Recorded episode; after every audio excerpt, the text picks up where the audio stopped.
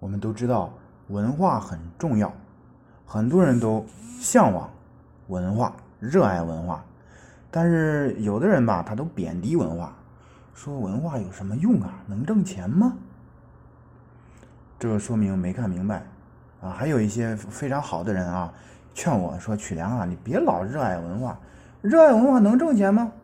啊，很多这个热爱文化的人都穷的怎么怎么惨。”哎呀，这个说法也不对，有点偏激。文化这个东西吧，它看你怎么用，它就是一个很大的范围。你这语文是文化，数学是文化，是吧？物理、化学、历史、地理都是文化，啊，唱唱歌也是文化，啊，写书法、画画都是文化。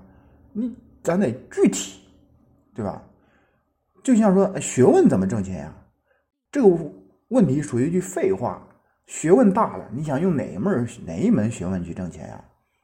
比如说人家，呃，懂这个，懂这个开车的，开车也是门学问呀，是门技能。人家就通过为别人开车，比如说开出租车、开大货车，啊，通过为别人提供这样一种服务去挣钱。文化这个东西也是，我们要把它具体化，不要很大假大空的问这么一个问题：文化怎么挣钱呀？你想用文化的哪些方面去挣钱？比如说，呃，我这儿拿一个具体的事儿来说。我们为一些组织机构做歌曲定制、歌曲发行、歌曲推广，那你说这个事怎么挣钱？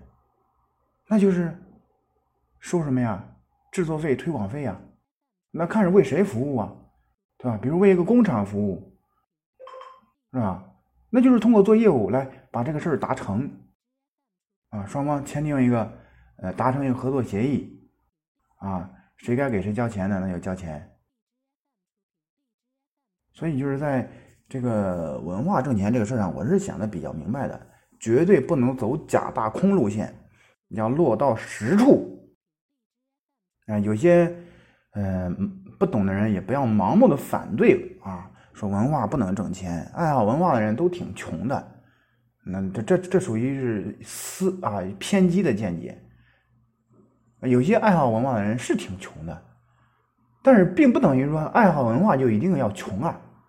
你看，人家余秋雨是作家，人家写出了《文化苦旅》，啊，《行者无疆》，人家写这些书都挣了很多钱呀，是吧？还有很多这个呃写书的作家啊，通过写书啊，这个挣了很多费用啊。所以文化这个事儿要落到实处了，它是非常有魅力的啊。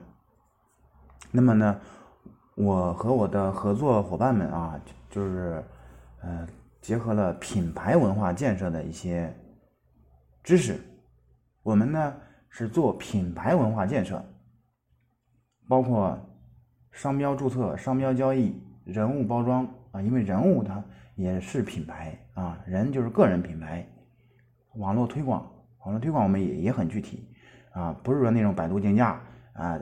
给百度交钱，点一次多少钱？不是那种啊。我们说的百度推广有百度百科，有关键词排名啊，还有网站建设，这些我们都有足够详实的案例，足够的技术支持。我对文化的热爱坚守是不会改变的，不会因为谁说别热爱文化了，文化不能挣钱，热爱文化的人都穷，绝对不会因为这些偏见而放弃路线的。我一直非常恪守一个路线，因为我是搞呃互联网技术的啊，我们非常坚守什么呀？先文后网，先有后商。文化这个东西，如果你自身有足够的文化气息，别人是会爱戴你的。如果你把这个东西把它去了，你赤裸裸的商业，你看吧，市场很难做，不用试了。都根本都不用再试了啊！我就亲眼目睹了多少案例了。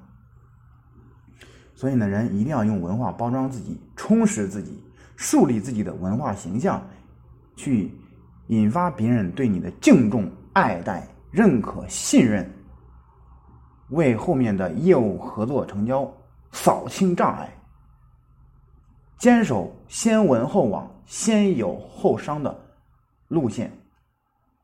这是一种非常有水平的做法啊，一些没水平的业务人员做法就是上来目的很明确，直奔主题，聊完了就聊得很干巴，啊，这气氛就很怪。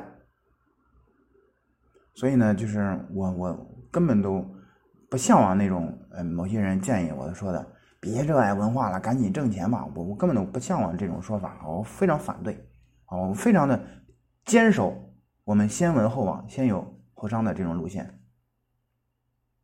好了，我就说这么多。建议呢，就是大家都用文化来包装自己、充实自己、树立自己的文化形象啊。好嘞，就这样。